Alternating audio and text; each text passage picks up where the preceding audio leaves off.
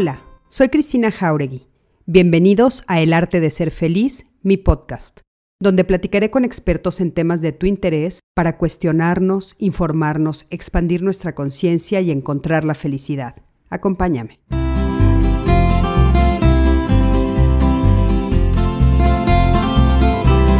Hola, hola, hola, buenas noches. Aquí, este, ya seguro nos vieron platicando a David y a mí.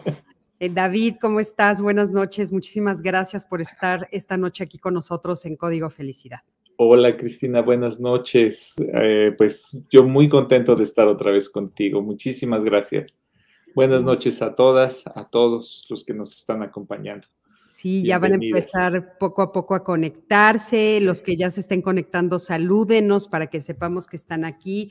Este, una vez más, caray, David, no sabes cómo te agradezco de veras que, que te tomes un espacio para estar conmigo. Eh, lo aprecio mucho, lo agradezco mucho.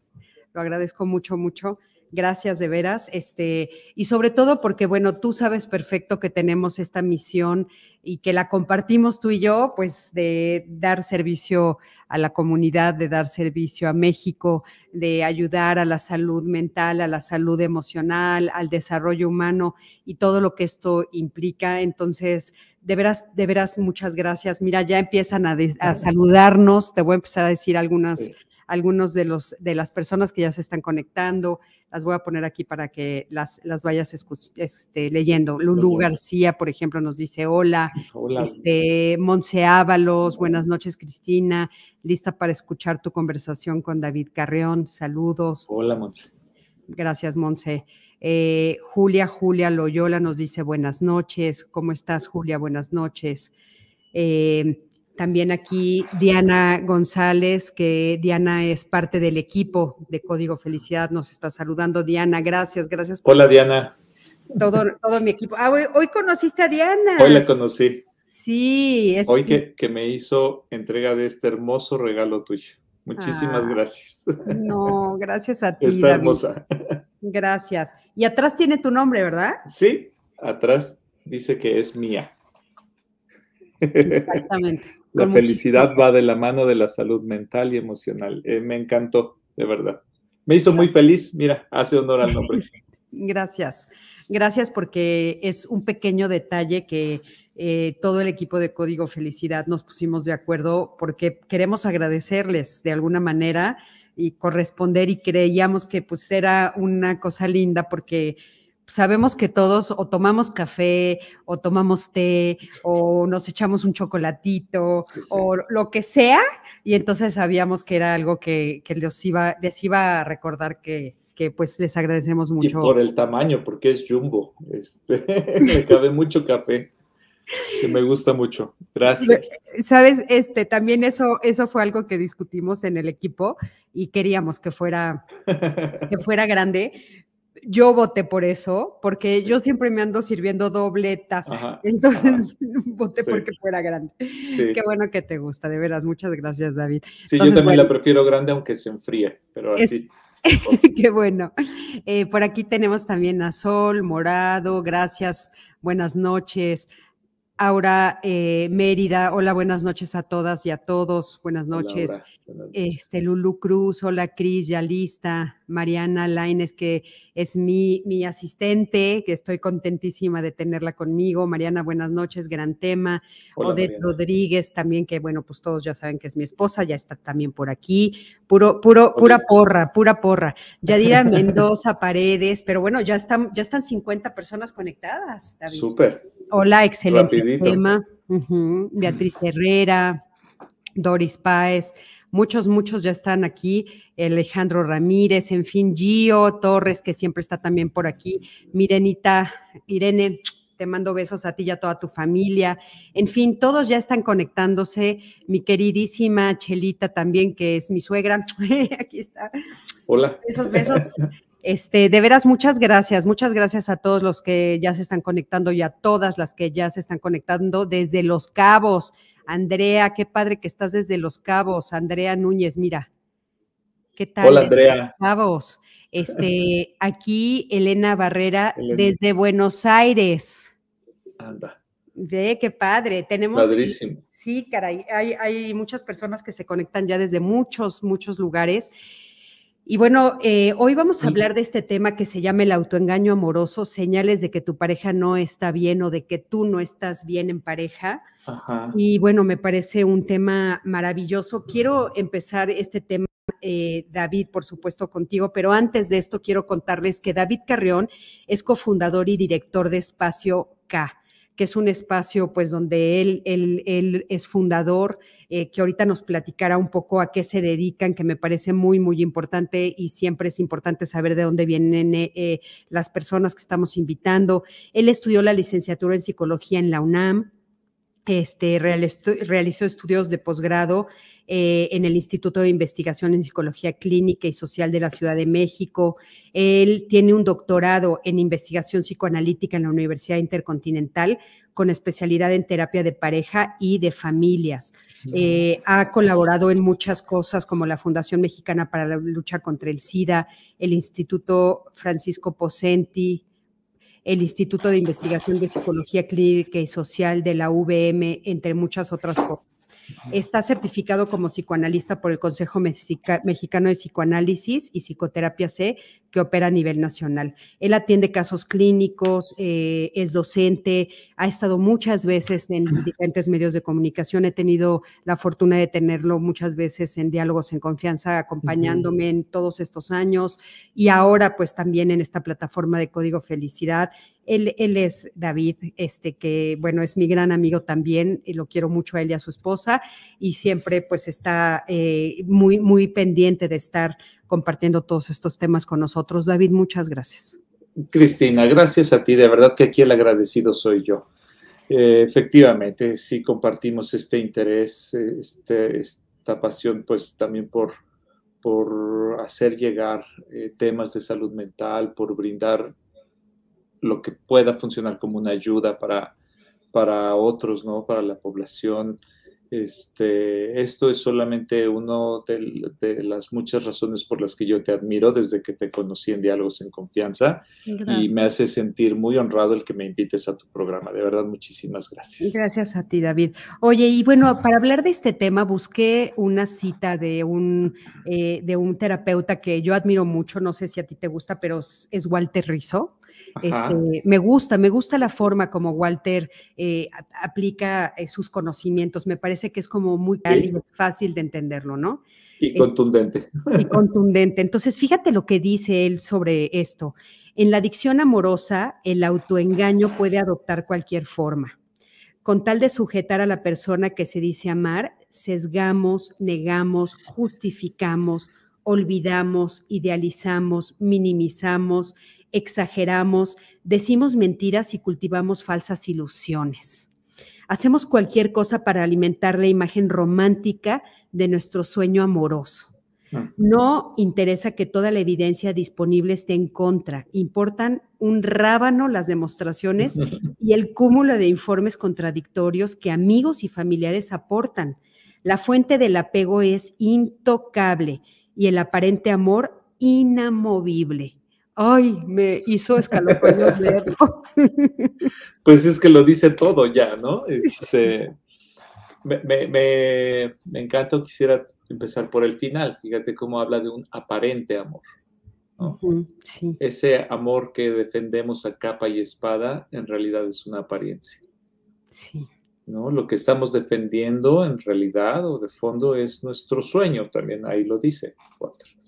Es un sueño, es una necesidad, es un deseo, es una fantasía, pero es algo de uno mismo, que, le ponemos cara, le ponemos rostro, pero, pero en realidad nos estamos defendiendo, nos estamos, estamos tratando de conservar algo de nosotros mismos, no al otro. Y ahí entonces el costo pues puede ser eh, muy caro, puede ser tremendo. Puede ser. Los daños, eh, las heridas que pueden resultar de este autoengaño pueden ser a veces imborrables, ¿no?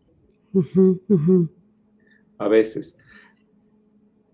Yo, yo cuando, me invitaste para, este tema, me, me, pareció pues súper interesante porque creo que se puede decir mucho, tanto desde un aspecto positivo del autoengaño, o, si no positivo, día necesario del autoengaño, que es en la fase del enamoramiento, y otro aspecto que sí es destructivo y que sí es nocivo, cuando ya se rebasa esa fase del enamoramiento y que se, se establece para conservar una liga o, sí, una liga a una persona y a una relación que en realidad nos hace más daño que bien. A ver, empecemos por esta parte que dices que parecería que tiene una como parte positiva en, este periodo de enamoramiento. Eh, sí, lo pienso sí, porque el, el, enamoramiento, la fase del enamoramiento es una fase, seguramente has, hablado de esto en otros, en otros programas, pero es, es una fase donde uno conecta amorosamente con otra persona, pero esa conexión se nutre mucho de nuestros propios deseos, fantasías, necesidades, este, hambres, ambiciones, etcétera, ¿no? Y, esos deseos se los colocamos, o esas cualidades que, buscamos, se las colocamos al, otro, a la otra. En ese sentido digo que es un autoengaño, es decir, aquella persona de quien nos enamoramos no es totalmente lo que nosotros pensamos, es una parte, sí tiene una base en donde uno puede colocar lo demás, ¿no? Pero es solo, es solo una parte. Lo demás es, es el autoengaño y es necesario para poder desarrollar ese vínculo, para poder ir poquito a poquito, ir quitando el cascarón, ir descubriendo al, al, otro como es en realidad, pero cuando ya se tienen afectos y, y un vínculo más, más sólido que permita esa desilusión, ¿no? o, que permita el rompimiento de ese autoengaño. Eh, o sea, parecería que es como un mecanismo de defensa, o sea, una forma, es que a, mí me, me, me, ¿cómo te, me mueve mucho la palabra autoengaño. Para mí siempre ha sido como el engaño una actitud negativa. O sea, como que es algo que no, no necesariamente yo quisiera actuar, eh, hacer, experimentar o que alguien me engañara. Y sin embargo, esta, este, esta descripción que tú haces es una descripción que oímos una y otra vez y una y otra vez, que es como un elemento importante dentro del enamoramiento. Entonces, ¿por qué tenemos tanta enojo o aversión o no nos gusta la palabra engaño cuando forma parte de tantos procesos en nuestra vida, David? De principio se me ocurre que es, una instrucción familiar y social, ¿no? O sea, desde muy chiquitos nos enseñan a no decir mentiras, aunque todos los digamos en, mayor o menor grado, pero nos enseñan que la mentira es algo malo. Y estoy tal vez incurriendo en un error al, poner como sinónimo mentira y engaño. Podría decir a lo mejor que la mentira sí es esa construcción propositiva, un, enunciado falso propositivo. Sí, claro. Y, el engaño lo podemos entender en este tema como una construcción más del pensamiento. no solamente es lo que dices, sino sobre todo es lo que piensas y lo que sientes. Y en ese sentido digo que es necesario porque, porque en el enamoramiento, em, el enamoramiento empieza regularmente por una atracción física. Si no se da esta atracción física, no se puede dar lo siguiente. Y no importa si la otra es bonita o el otro es guapo, incluso nos podemos enamorar de una persona fea o feo, ¿no? Pero para mí tiene un atractivo físico, algo de su físico me es atractivo. Y de ahí con, conecto con otras cualidades, ya no físicas de esa persona, de su personalidad. Eh, con otras cualidades que pueden ser sus afectos, que pueden ser sus valores, que puede ser su forma de pensar, su ideología, etc. Y, y, eso decía se vuelve una base, solo una base donde tengo que, donde puedo colocar otras necesidades mías. Ese engaño es constructivo. Híjole, a ver cómo suena esto, ¿eh? pero voy a decir, ese engaño es constructivo, construye una imagen, construye una ilusión, construye una relación. Y por ilusión quiero decir como algo, un sentimiento fortificante, un sentimiento que es motivador. Sin esa motivación no se podría continuar una relación. Por eso digo que es necesario este autoengaño o esta ilusión de, principio en el enamoramiento.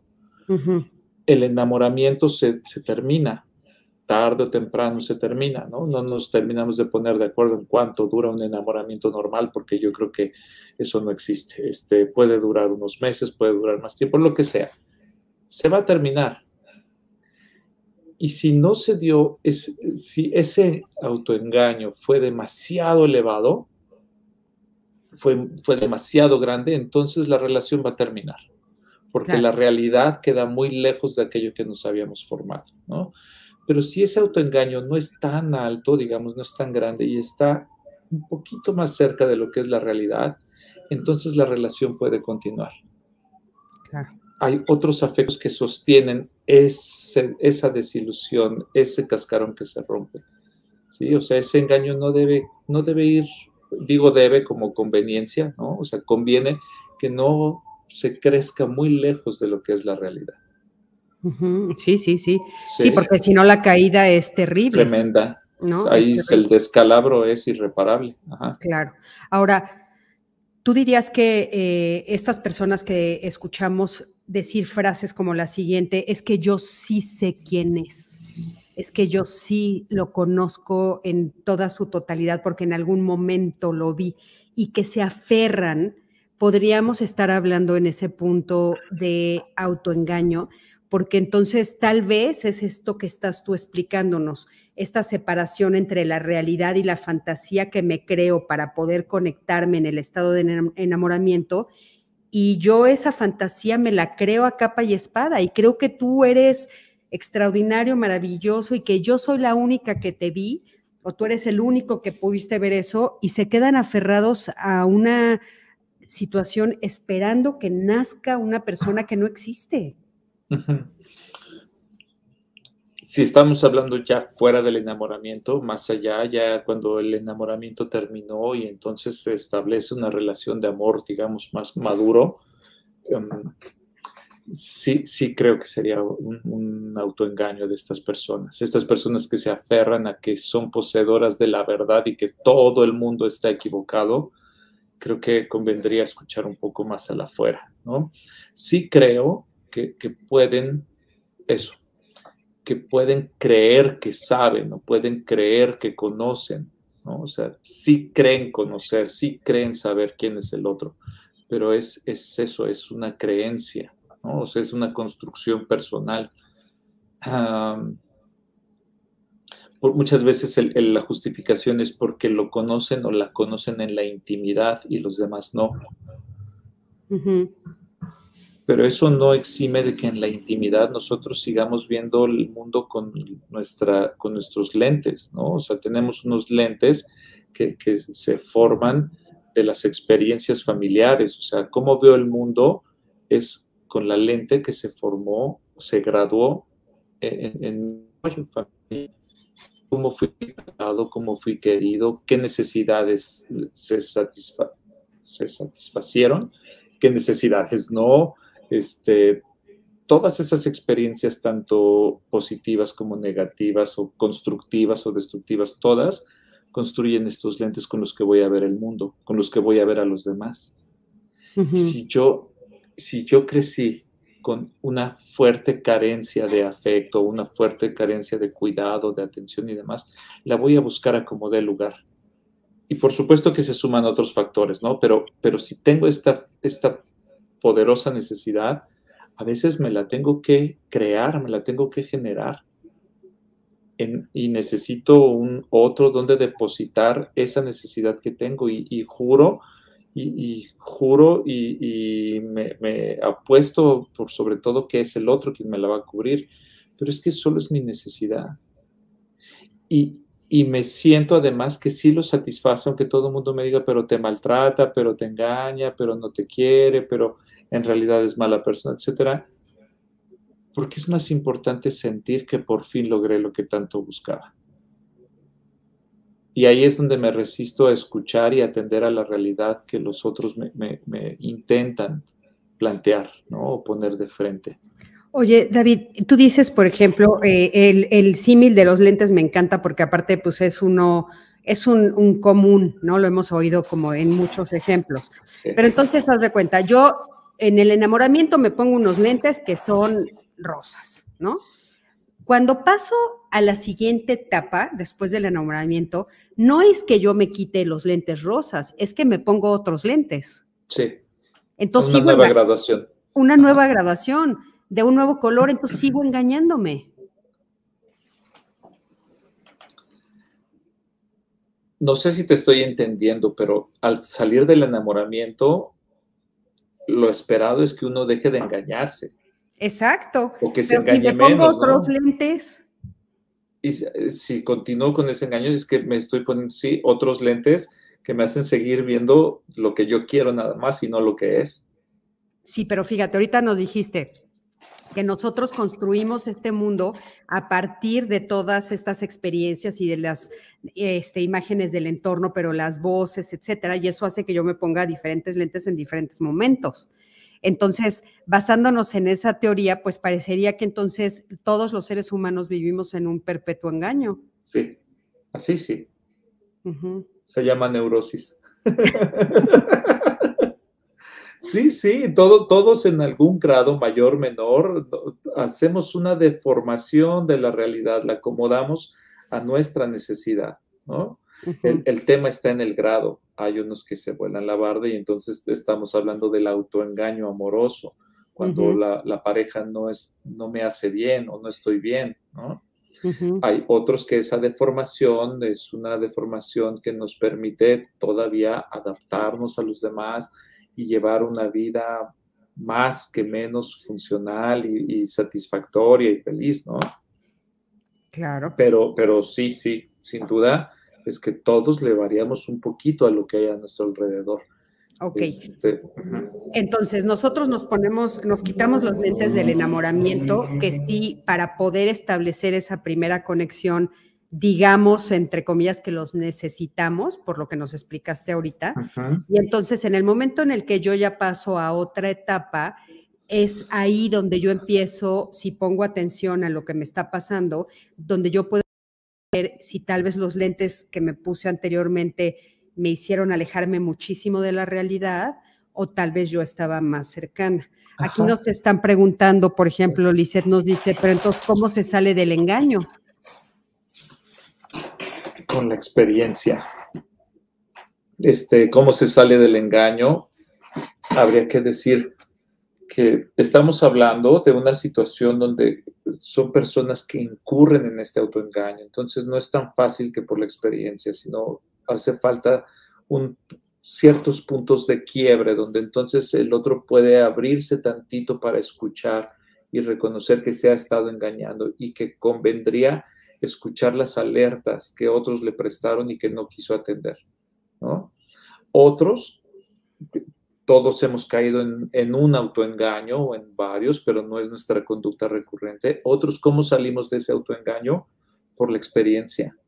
Sostenemos una relación, establecemos una relación de enamoramiento y a, base de, con base en la experiencia, perdón, es decir, en el día a día, ese enamoramiento va creciendo, alcanza una cima y luego va para abajo y se diluye esta curva solo se logra por la experiencia, por el día a día, por la convivencia diaria, por el escuchar, por el ver, por el observar, qué dice una cosa y hace otra, qué, dice sentir una cosa y, y, procede de otra, etcétera, ¿no?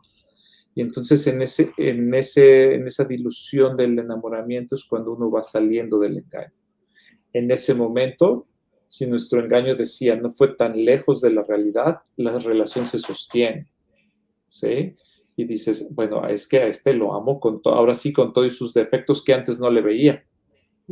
Pero si el engaño fue mucho mayor que la realidad, se rompe la relación, porque la desilusión es tremenda y no, lo, y no se soporta.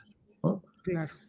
Ahora, hay veces, eh, ahorita cuando ya ponemos la palabra autoengaño, eh, vemos casos donde ni por esa situación que tú estás describiendo muy puntualmente, logran darse cuenta y que, como, como hemos visto en los ejemplos y lo que nos estaba poniendo Walter Rizzo, no importa quién se los diga, cuántas veces se lo digan, eh, no importa que de veras le pasen por enfrente eh, el engaño, o sea, casi, casi que eh, a la persona con la que le están engañando, o mira, no tiene este coche, tiene este otro, cualquier situación que podamos poner, hay personas que insisten en quedarse ahí. ¿Qué está pasando con ese tipo de personas, de hombres o mujeres?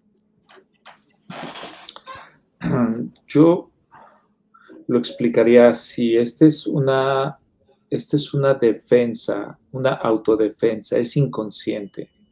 Porque es inconsciente no atiende a las razones de los demás, no atiende a las razones del conscientes, ¿no? Que otros le dicen, sé consciente que te está engañando, este, entiende razones, porque no está en ese plano está en un plano que es inconsciente y, que se está defendiendo, decía hace un momento, un sueño, una necesidad. El otro, pues va a ser quien sea, es lo de menos. Lo importante es sentir que tengo razón, es sentir que por fin encontré lo que buscaba, es sentir ese alivio que había necesitado por tanto tiempo. Y eso es lo que se está protegiendo y eso es lo que se está cuidando. Claro, se, sufre al mismo tiempo, hay heridas, ¿no? Porque, porque la gente, nuestros seres queridos, nuestra familia, nuestros amigos em, nos confrontan y nos sentimos heridos u ofendidos por, por la gente que más queremos.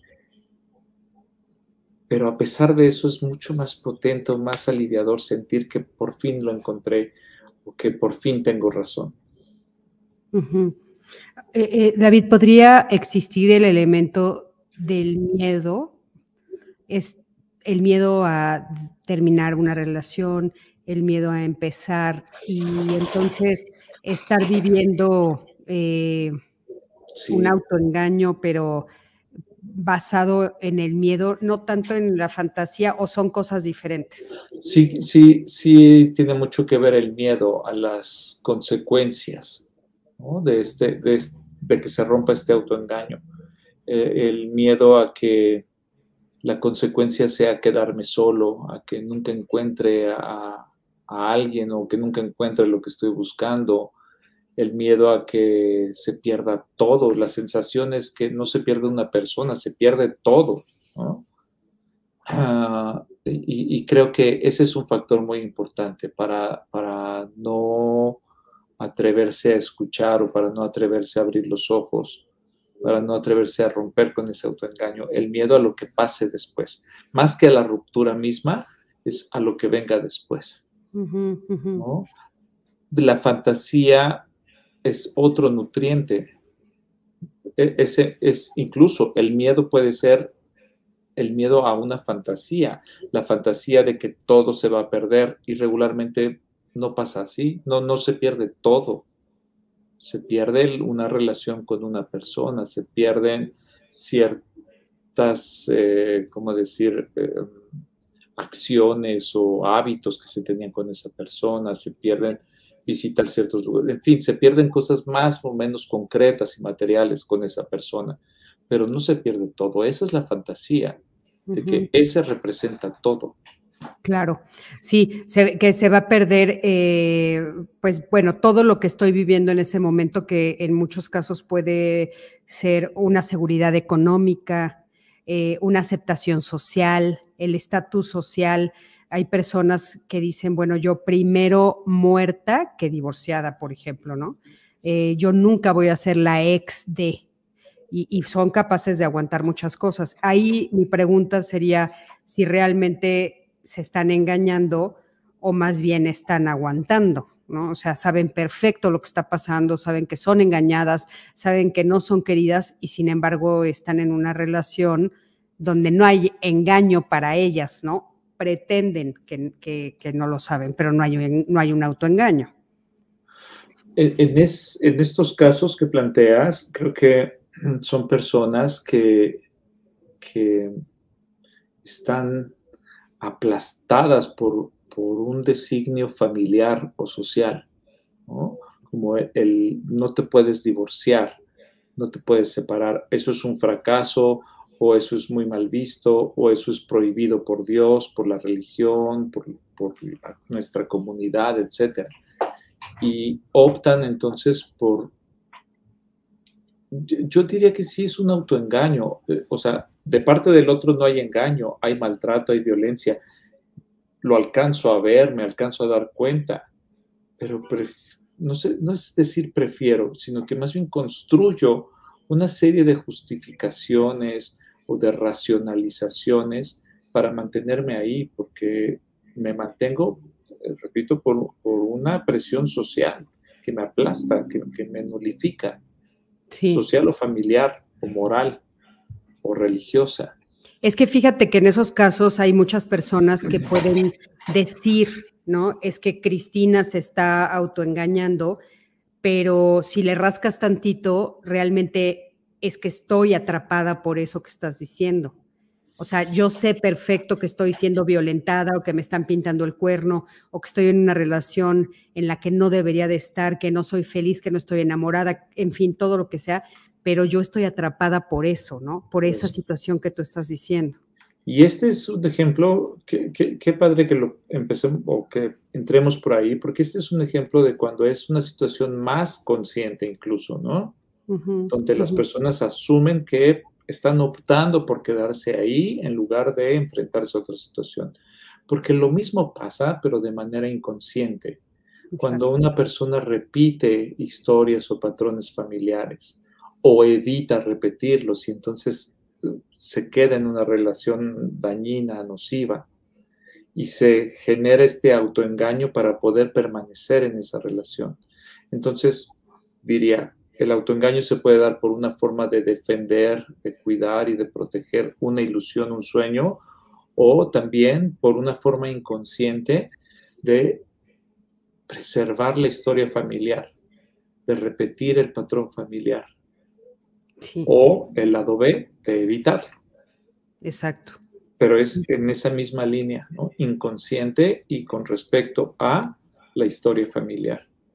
Sí, es que yo sí creo que muchas veces eh, el motivador, o sea, la, ahora sí que el motor que te hace ponerte en un lugar o en otro, muchas veces es esa es la parte que es inconsciente, David. Esa es la parte que no estoy viendo. Oye, están haciendo muchas preguntas, te quiero leer algunas. Eh, por favor. Dicen, eh, por ejemplo, aquí nos dicen, eh, a veces, Maricruz Morante dice, a veces hay que dejar de justificar a la persona que amamos, como dicen, cambiar de lentes, ¿no? Nos dice ella. Eh, aquí María Karen Gómez dice, el engaño se puede disfrazar con aquello que no nos gusta mucho en el otro, pero podemos tolerar. Aquello que no nos gusta mucho en el otro, pero podemos tolerar. Sí, aunque no es un sí absoluto, es decir, tal vez ahora sí que me faltan datos en esta ecuación. Sí, sí. Eh, no, porque rompiéndose el enamoramiento, de lo que hemos venido diciendo es que rompiéndose el enamoramiento, el engaño, de, lo esperado es que no quede muy lejos de la realidad para que se pueda soportar, ¿no? Y eso que, que, que, descubrimos del otro que no nos gusta, ah, lo podemos tolerar. Eh, quiero decir esto, hay cosas que son tolerables y otras intolerables. Ay, qué, qué, qué gran cosa, ¿no? Pero mientras sean más las que podemos tolerar, es más fácil que la, que la relación continúe. Y no quiere decir por tolerar que entonces ya te, las aguantas y te las soplas para siempre. Ahí viene la construcción de la relación, ¿no? Donde puedes entablar con el otro una comunicación, sobre todo de aquello que no te gusta, y cómo se puede modificar o cómo lo pueden reparar entre los dos. Y aquellas cosas que son irreparables y que, son, que no se pueden modificar son las que determinan si la relación continúa o no. Lo innegociable. Claro. ¿no?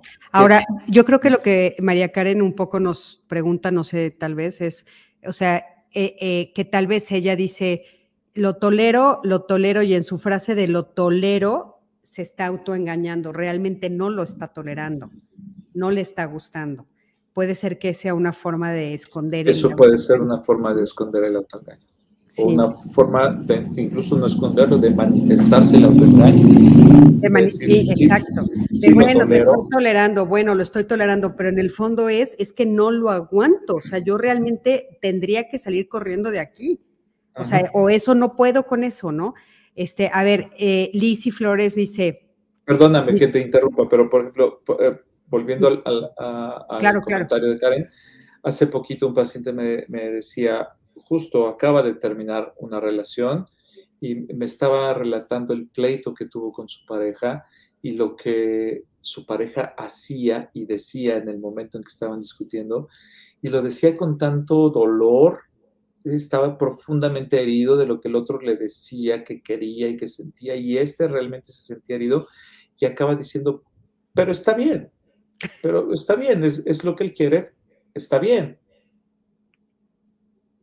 declarando su dolor y su, quebrantamiento para después ponerse un autoengaño que, que, lo repare un poquito, que lo rescate, ¿no? Como está bien, no, no me hace daño, no me está lastimando, está bien, es lo que él quiere, es respetable. Hijo, es que ejemplazo, sí, exacto. Y así nos decimos, está bien, yo, yo tolero, yo, yo, entiendo, yo, yo aguanto. Si uno se cacha diciendo yo aguanto, cuidado, ¿no? Es una alerta. Hijo, una alerta enorme, sí. O decirle, ya te toleré una, dos, tres, cuidado, cuidado. Cuidado, claro. A ver, Lizzie dice, ¿y cómo sabes si una relación de verdad vale la pena volverlo a intentar aunque ya lo hayan hecho? Ya sea porque los dos han hecho cosas que han roto la relación, falta de comunicación, no han puesto acuerdos, etcétera, o es un autoengaño que nos hacemos porque hay algo más detrás. Es buena pregunta esta, Elise. ¿eh? Ajá, sí. Me, planteo de inmediato una situación como una infidelidad, por ejemplo. Claro. Me parece que sería un ejemplo muy claro de, este comentario. yo pienso que las infidelidades o la infidelidad ocurre por muchas y muy diversas razones, no, no solo por desamor, incluso diría que muy pocas son por desamor, sino es por una carencia, una necesidad de algo más en la relación y que son formas muy agresivas y dolorosas de, alertar, de, de pegar, de reclamar, etcétera pero que se puede saber si, se puede sanar o reformar, solo, creo que en el comentario lo decía, en un proceso de comunicación, donde cabe la honestidad de decir, sí lo hice, lo hice porque me sentí así, lo hice porque soy así y lo hice porque de ti me faltó esto. O sea, es, algo que viene de los dos. Sí, hay, es el camino que una persona elige ante la herida que otro le provoca. ¿Me explico? Me puedo sentir herido por mi pareja porque no me hace caso, porque no me pone la mantequilla en el pan, porque lo que sea, pero tengo otros caminos. Podría hablarlo, podría hacer otras cosas. Elijo ese camino y entonces me veo ahora sí confrontado a hablar, a comunicarme si se da este proceso de comunicación honesto, franco, sensible, donde uno admite sus, sus faltas, sus necesidades, sus carencias, sus recursos y su deseo de repararlo con el otro, y el otro admite o reconoce lo que el otro está diciendo que es verdad, que así fue, que así pasó, entonces hay una posibilidad de reparar. Quiero decir, no hay engaño ahí. Se está exponiendo y se está comunicando la falta, la necesidad, la agresión, este, todo se está exponiendo. Ahí no hay engaño. Claro, si no se da ese proceso, pues entonces efectivamente pretender que solito se acomoden las cosas es, es imposible, David. Claro.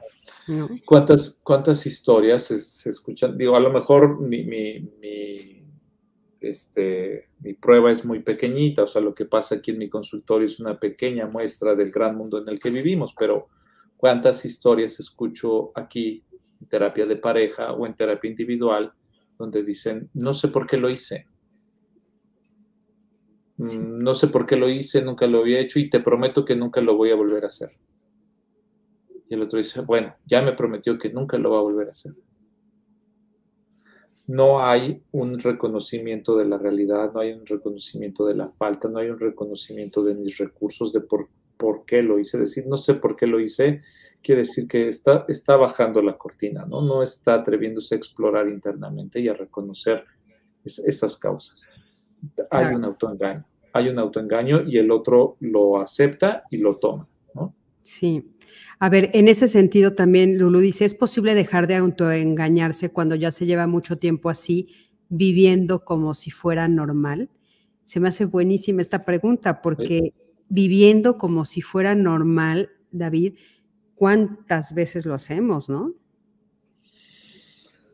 Por eso creo que el proceso terapéutico, cualquiera, es tan difícil porque venimos a un proceso terapéutico con una vida que hemos considerado normal. Y hay un autoengaño, ¿no? Tu, pregunta al principio, ¿todos nos autoengañamos? Decía yo, sí, se llama neurosis. Todos llegamos a un proceso terapéutico tras una vida de pensar que lo que hacíamos, lo que sentíamos, lo que vivíamos era normal. Y pues no tanto o, no tan sano como creíamos, ¿no? O, sí, sí pasa, decíamos, no pasa nada, no, sí, sí pasa. Sí se va uno lastimando, sí va uno avanzando, pues herido, lastimado. Sí, claro. Sí, sí, claro. Pero sí es posible, eh, hacerlo, sin duda, ¿no? Eh, que uno un día, por alguna situación, por algo, puede ser cualquier detalle, de verdad, cualquier detalle, que de pronto revienta el cristal. ¿no? Sí, sí. De pronto dan el punto sensible, quién sabe cuál era, pero dan ese punto y uno entonces se, descubre en esa realidad. Sí. O puede ser poco a poco, las maneras pueden ser varias distintas. Y en ese sentido también Yadira dice, ¿qué pasa cuando ambos se dan cuenta de que existe este autoengaño, pero desean romper con eso? ¿Se puede? Pues, la respuesta ya no las dio David, claro que sí. ¿No? claro que sí, se puede, o sea, haciendo, eh, eh, y más si hay dos que ya se dieron cuenta y entonces quieren trabajarlo, ¿no? están dispuestos, sí, claro. Sí. Georgina Quiroz, a ver, te lo voy a leer por acá porque está muy grande, dice, yo viví muchos años en el engaño. Mis carencias de la infancia me hicieron vivir la vida de forma desastrosa. No oía, no veía, siempre quise salirme con la mía porque pensé que siempre tenía la razón y que los demás se equivocaban buscaba evadir la realidad y gracias a que empecé a hacer años el autoconocimiento es que puedo entender temas como el que están tocando hoy y verme espejada. Gracias por el programa. Georgina, gracias por tu comentario. Y, es, un comentario con mucho conocimiento. Decía, la experiencia es lo que puede ir rompiendo ese autoengaño, ¿no? La vivencia. Claro. Es lo que dice Georgina, sí. Eh, Monse nos dice, lo peor del autoengaño en el enamoramiento es cuando se le reclama al otro o a la otra por qué no es como nosotros queremos que sea. Ay, Monse, es cierto. Buenísimo. ¿Por qué no es como nosotros queremos, que, sea? ¿no? Yo lo podría leer de las dos formas. al final creo que eso, el, enamoramiento es eso, es, es verse a uno mismo en el otro. Sí. Es querer que el otro sea como yo. Sí, yo hace, hace relativamente poco escribí en mi columna justo la pregunta que me hacía es de qué nos enamoramos o de quién, de quién nos enamoramos. Porque pues definitivamente creo que nos enamoramos de nosotros mismos, David. Sin duda. Estoy de acuerdo contigo. Totalmente. Y nos encanta lo que sentimos cuando nos sentimos enamorados, pero no nos importa de quién. lo que nos gusta es lo que sentimos. Y de repente cuando pasa eso que dices, es cuando te engañas, ¿no? Y de repente vueltas y dices, ah, chingado, ¿Qué, dónde ¿Qué me pasó? ¿No? Pero es que es, nos enamoramos de nosotros mismos o de la sensación de estar enamorados. También muchas personas se enamoran de la sensación. Es, ese beso, ese beso, ahora sí suena canción, pero ese beso enamorado, ¿no? Que es un beso profundo, delicioso. Es por eso, porque te estás besando a ti misma. Porque estás besando tu más grande ideal, tu más grande deseo, anhelo, ambición, pero es algo de ti. De ti. Y, es, es, te estás besando a ti misma. Sí, sí, sí, sí. Sí, sin duda. Eh, a ver, por aquí dice Luis Alejandro Ramírez, la autoestima parece determinante para padecer un autoengaño. ¿Podría pensarse en depresión o en algún grado? Sí, la, depresión como cuadro nosológico, es o como, pues sí, como estado mental, digamos que podría facilitar la condición del autoengaño. ¿no? Es, decir, em, en términos de autoestima, una autoestima devaluada, pues urge de, de salvación. Em, en términos de defensas, la, depresión lo que hace es que baja las defensas, tal cual se deprimen las defensas, se hacen menos, entonces uno es susceptible a, no atender a la realidad, a encapsularse en sí mismo y atender solo a la realidad interna. Entonces, a ver en el otro, repito, lo que uno piensa, siente, desea y ahí está en el otro aunque el otro esté haciendo otra cosa completamente distinta, uno tiende a ver lo que lleva aquí adentro. Claro. Hoy, eh, Mónica del Valle, que le mando un gran saludo, Moni nos pone un planteamiento un poquito diferente. Dice, en ocasiones el autoengaño no se circunscribe a una pareja sobre la cual uno no puede o no quiere ver cosas.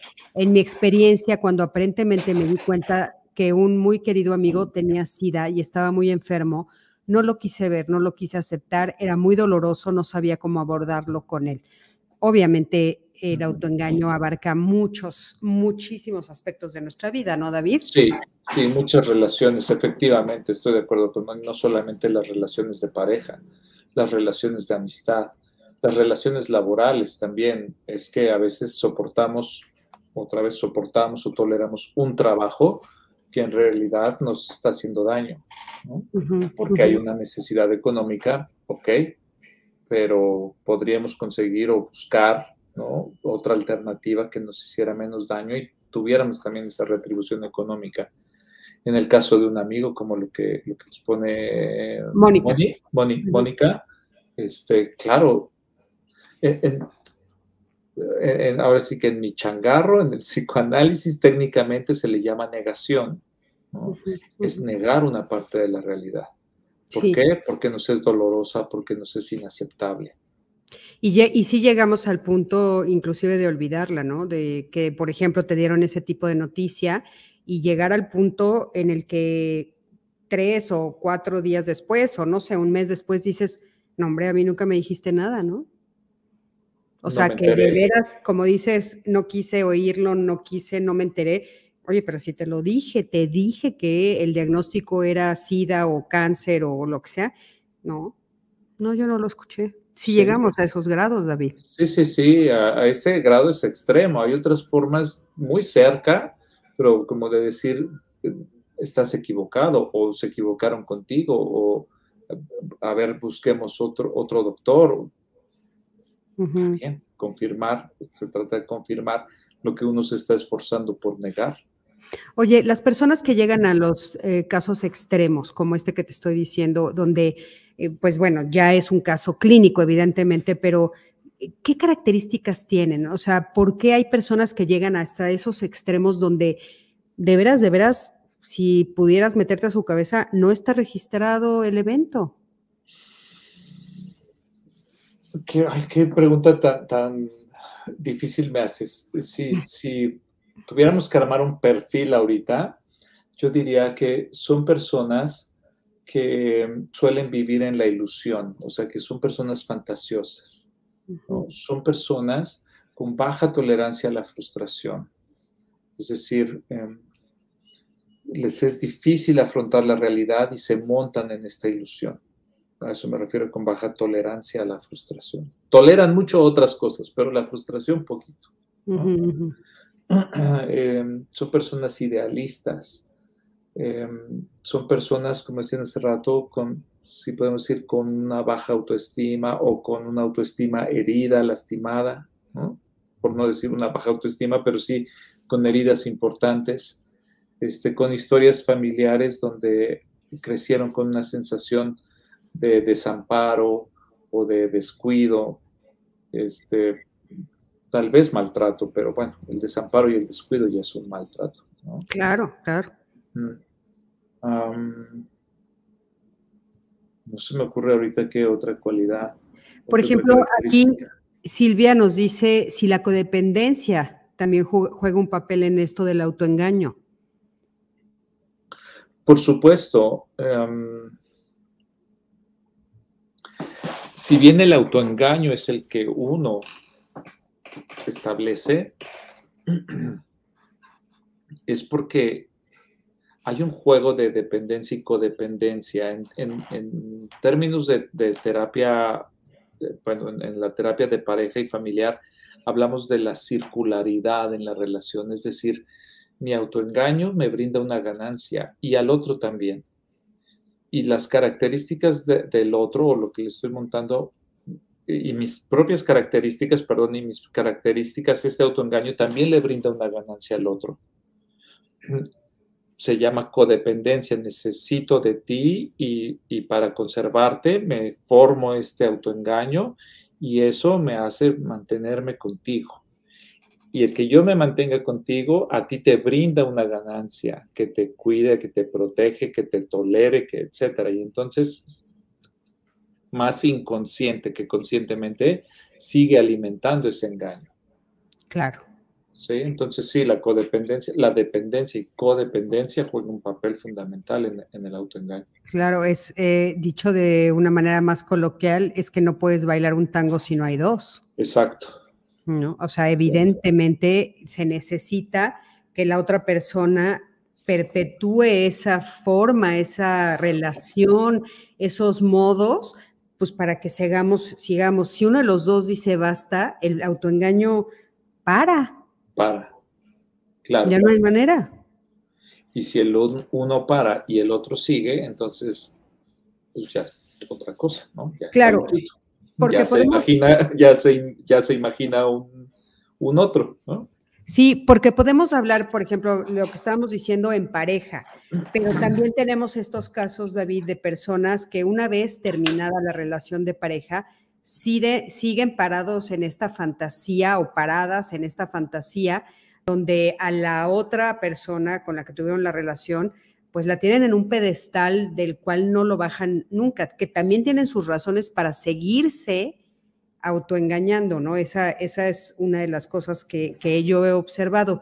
Y otra que me llama la atención, que ahorita me, acordé, hay muchas personas, por ejemplo, que después de la muerte de su pareja también, que oyes que los suben a, grados de, santos. Sí. También cuando es en vida, Cuando en vida se quejaban un día sí y otro también. Sí, sí. También es una forma de autoengaño aún después de muerta su pareja. O sea, son, son unos movimientos muy extraños que hacemos los seres humanos. Sí, sí, nuestra mente de forma inconsciente hace estos manejos como una forma otra vez de salvaguardar la integridad emocional. ¿No? Ya muerto, el muerto, ya no le puedes pelear y entonces es, resulta como, pues sí, resulta mejor elevarlo, ¿no? A ese nivel de casi santo ¿sí? Porque eso a mí me, sana como, me sana el, coraje, el rencor, el, esa mala onda que le guardo, porque ya solo así la puedo curar, porque ya no está. Sí, sí. Es como, y, y, y, aparte suelen decirlo mucho en voz alta. Es que era maravilloso, era extraordinario, tenía razón. Mira, ahorita recordé a una de mis abuelas que, se escondió de mi abuelo toda la vida para fumar, David. mis abuelos pues ya pasaron, ya trascendieron. Y mi abuelo era médico, médico este, general. Y entonces le decía siempre a mi abuela, el, eh, Angélica, no fumes, es malísimo el cigarro. Entonces mi abuela se escondía para fumar y se tomaba pastillitas para que mi abuelo no la oliera y le hacía así al humo, ya sabes, todo lo que la ve, todas las nietas y los nietos la veíamos y sus hijos y demás. El día que muere mi abuelo, deja de fumar. Y entonces yo recuerdo la escena y me di cuenta como unos meses después y le digo, abuela, ¿por qué? ¿Y, tu cigarro? ¿No? O sea, ¿qué tanto fue? No, no, no, yo ya dejé de fumar. yo dije, no, no, bueno, esto es de locos. Qué increíble. Y entonces le digo, pero si ahora ya puedes fumar libremente en todos lados, en tu casa, él ya no está, ya nadie te va a regañar. No, pero él tenía razón. Él tenía razón, me hace daño. No, David, para mí fue de veras. Es increíble, es sorprendente. Y, y, va a esto, son mecanismos que son inconscientes y que, tienen que, van un poco de esto, van con la internalización del otro el otro ya se murió, ya no está aquí. Y primero lo elevo al nivel de santo para rescatar ¿no? este, su figura, su imagen, para aliviar lo que siento por él. Y, esto es lo, la parte pues, más compleja que, es justo esto, es que ese rencor, ese coraje, ese odio, o en el caso de tu abuela, esa culpa por la falta, por, por el ocultarse, ahora está adentro ya no hay dónde esconderse, ya no se puede esconder, entonces es mejor dejar de hacerlo, sí. porque está, está dentro, está interno. Se puede llevar a, a, lo mejor a la imagen religiosa de estar en el cielo y desde allá me veo, yo no sé, de acuerdo a las creencias, ¿no? Pero hay una sensación así de que es, es algo que, que, ya está en uno. Sí. sí es una forma de conservar al otro. Son formas de, de, de resolver un duelo quedarse con el otro en la mente, en la sensación. Sí, sí, Darle la razón. Darle la razón. Ya yo, yo de veras no lo podía creer, pero bueno, gracias por aquí. Eh, hoy, hoy, ahorita lo pensé y qué, interesante que me lo aclares porque sí, de veras fue. Eh, Silvia dice, felicidades por la forma tan interesante y profunda de abordar el tema por parte del psicólogo David. Gracias, Silvia. Feliz hacer reflexionar lo quería leer porque qué lindo y tiene, tiene toda la razón. Eh, Olga nos dice, saludos Cristina desde Kansas, siempre los escucho, está buenísimo el programa, Olga, muchísimas gracias. Gracias, Olga. Araceli dice, lo más duro del autoengaño es cuando te das cuenta de que tú misma eres responsable de lo que creaste y no puedes culpar sino hacerte cargo. Por ello es tan importante el acompañamiento profesional. Araceli, a mí esa parte me parece preciosa, ¿no? O sea, es muy dura, pero es preciosa, es hacerte adulto, es hacerte responsable. Ajá, es creo que la razón más potente por la que uno se resiste a salir del autoengaño. Sí. Por la vergüenza de decir, sí, tenían razón. Sí. Es que tener la razón es un poder tremendo, ¿eh? es una sensación tremenda. Sí. Entonces, a poder admitir, me engañé, sí, me autoengañé, no tenía yo la razón. Se requiere de, fuerza, de valor, de honestidad, ¿no? Sí, se requiere de, mucha humildad también, ¿no? Humildad. Que, hemos dicho muchas veces que es una de las características eh, o del, de, pues sí, una actitud, ¿no? Que también se llama, es un valor que hay que desarrollar, David que hay que desarrollar, no en el sentido religioso, lo digo siempre, sino en el sentido real de la capacidad de darme cuenta que mientras esté viva tengo cosas que aprender. Y eso es, eso es la humildad, ¿no? Este, Araceli dice, el autoengaño será un mecanismo de defensa para no hacernos cargo de nuestra vida y nuestras decisiones. Así es, mi estimada Araceli, es un mecanismo de defensa, es inconsciente y sirve para no afrontar esas responsabilidades, que pueden ser dolorosas, ¿no? O esas verdades o esas razones que pueden ser muy dolorosas. Sí. Sí, sí, sí. Eh, ok, Liz nos dice, no cabe duda, somos tan complejos, sí, sin duda. Eh, Yadira dice, buenísimo el programa y ustedes dos, una pareja extraordinaria, mejor explicado no pudo ser. Yadira, muchísimas gracias. Eh, por aquí también Doris, súper tema y muy bien llevado, muchas gracias. Gracias a todos. David, ¿dónde te podemos localizar? En redes puede ser en Centro K, así como tal, Centro, la letra K, punto MX. Ah, esto está en Facebook y en Instagram. Y mm, el WhatsApp del centro también, este, ah, yo eh, ah, tengo el honor de coordinar la clínica del centro, entonces todos sus mensajes me llegan. Eh, el, el, WhatsApp es 56 28 18 28 68. A ver, 56 28 18 28 68. Correcto. Ok, entonces también se los estoy apuntando aquí. Muchas gracias. No, hombre, al contrario. Sí, ya sea por Facebook, por Instagram o por WhatsApp. Ok, ahí está. Ahí está. El Centro K es, un, proyecto, pues creo que parecido al tuyo. Tiene la intención de llevar eh, temas de salud mental a la población, este, de tratar los, los, temas de la salud mental y emocional, de la psicología, en, como esto, en un lenguaje que sea este, para todos, que lo podamos comentar, discutir, dialogar entre todos. Este, tiene un espacio que también brinda atención psicológica, em, tiene otro espacio que, que aporta talleres, cursos, conferencias, a escuelas, empresas, a cualquier grupo. Actualmente se está, se está, por ejemplo, dando un curso para padres de adolescentes que se tituló Cómo abrazar a un puerco espín. Mm. Y, tratamos justo de, pues de tocar las problemáticas de estos padres que viven con un adolescente y que se quieren acercar, pero este adolescente no es por maldad, sino porque esa es su naturaleza. Es difícil tocarlo, es difícil abrazarlo sin que duela, ¿no? Sí, ay, buenísimo, qué buen tema.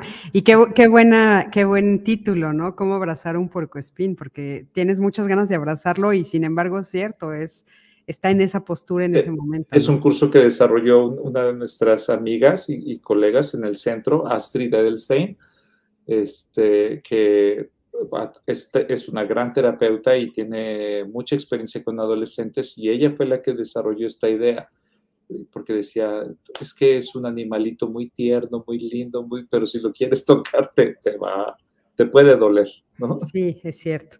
Eh, pues bueno, muchísimas gracias, David. Gracias por esta noche. Gracias, estuvo increíblemente eh, clara la explicación, creo que abordamos este, pues muchos temas en este sentido y estuvo muy bien explicado por ti. Estoy de acuerdo con todos los comentarios. Espero que sí para todas. Sí, claro, nos va a servir muchísimo. Eh, por favor, eh, quiero, bueno, pues invitarlos mañana, invitarlas mañana a Código Mujeres. Mañana jueves es de Código Mujeres. Vamos a presentar eh, nuestro segundo caso. Es una mujer que sufrió de abuso sexual desde la infancia. Creo que es muy importante este tema. ¿Qué, ¿Por qué nos pasa tanto a las mujeres? Eh, ¿Cómo podemos abordarlo? ¿Por qué nos quedamos en silencio? Eh, en el caso de ella se tardó muchos años en darse cuenta que había sido abusada porque no fue penetrada. Entonces, ¿cómo las confusiones en eso nos hacen tanto daño? Por favor, conéctense mañana. Creo que nos va a servir mucho a todas y a todos, por supuesto. Y eh, pues también les quiero pedir de favor, se los he estado pidiendo, que se conecten a nuestro canal, que se inscriban a nuestro canal de YouTube. Eh, necesitamos también que por ahí se puedan conectar porque hemos tenido problemas por Facebook entonces hay que tener control en todos lados. Esto de, las redes sociales a veces es complejo, entonces por favor conéctense a nuestros canales de YouTube, tanto de Código Felicidad como de Cristina Jauregui, y nos vemos mañana en Código Mujeres. David, una vez más, muchísimas gracias, buenas noches a todos. Gracias a ti, buenas noches Les mando un abrazo fuerte a todos, gracias a todos los que se conectaron, nos vemos mañana. Hasta luego. Buenas noches.